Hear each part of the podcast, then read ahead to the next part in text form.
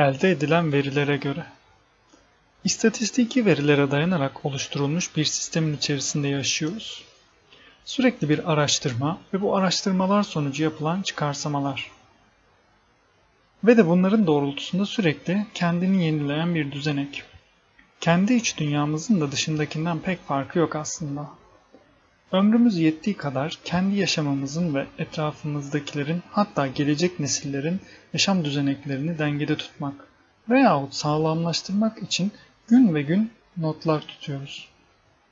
Bu notlar doğrultusunda ve mantığımızın iç desteğiyle hesaplamalar yapıyoruz. Denklemler kuruyoruz. Onları hayatımıza geçirerek insanlara aktarıyoruz. Aktarıyoruz ki sevdiklerimizle sürdürdüğümüz ömrümüzde geçireceğimiz mutlu saatlerin sayısını ve kalitesini yükseltebilelim. Bugün doğan güneşin akşam batacağını biliyoruz da bu aradaki süreç içerisinde yaşanacak olanları bilemiyoruz bir türlü. Bilemediğimiz şeyler bizlerin arka odalarında fırtınalar koparıyor. Bunu keşfettikten sonra anlıyoruz ki böyle durumlarda alabora olmamak, oradan çıktıktan sonra sağlam bir şekilde ertesi günü karşılayabilmek için tuttuğumuz notları kullanıyoruz. Tamam, yaşanılacak şeyleri bilmiyoruz. Lakin yaşadıklarımızdan ve yaşanmışların oluşturduğu mühim verilerin varlığını hiçbir zaman yok sayamayız. Çünkü onların bilinciyle yarın doğacak günü sağlıklı bir şekilde selamlayacağız. Anlaşılan o ki insanoğlunun yaşamı bazen kağıtlar üzerinde kalemlerle oluşturduğumuz şekillerle şekillerini veriyor. Kimi zaman ise beynimizde bilerek oluşturduğumuz verilerle veya farkında olmadan bilinçaltımızda oluşturduklarımızla yeni şeklini alıyordu. Asıl sorular da tam burada aklıma geliyor.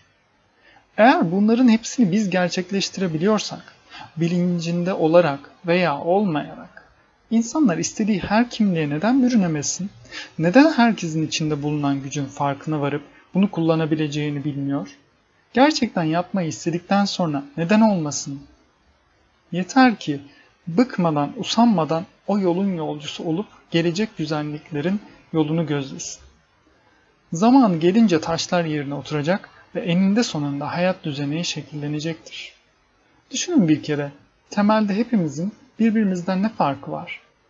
Nihayetinde et ve kemikten oluşan, sonu toprak olan, kendi sonuna koşturan insanız.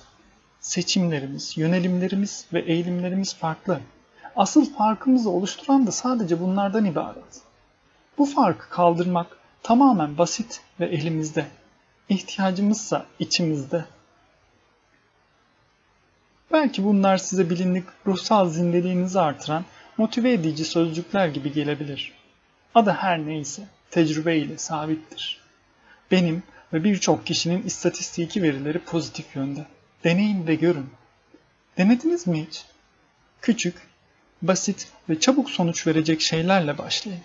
Gerçekten, yürekten, sözcüklerinizle değil, inanmayı unutmayın. Anahtar kelime inanç. Başarılar.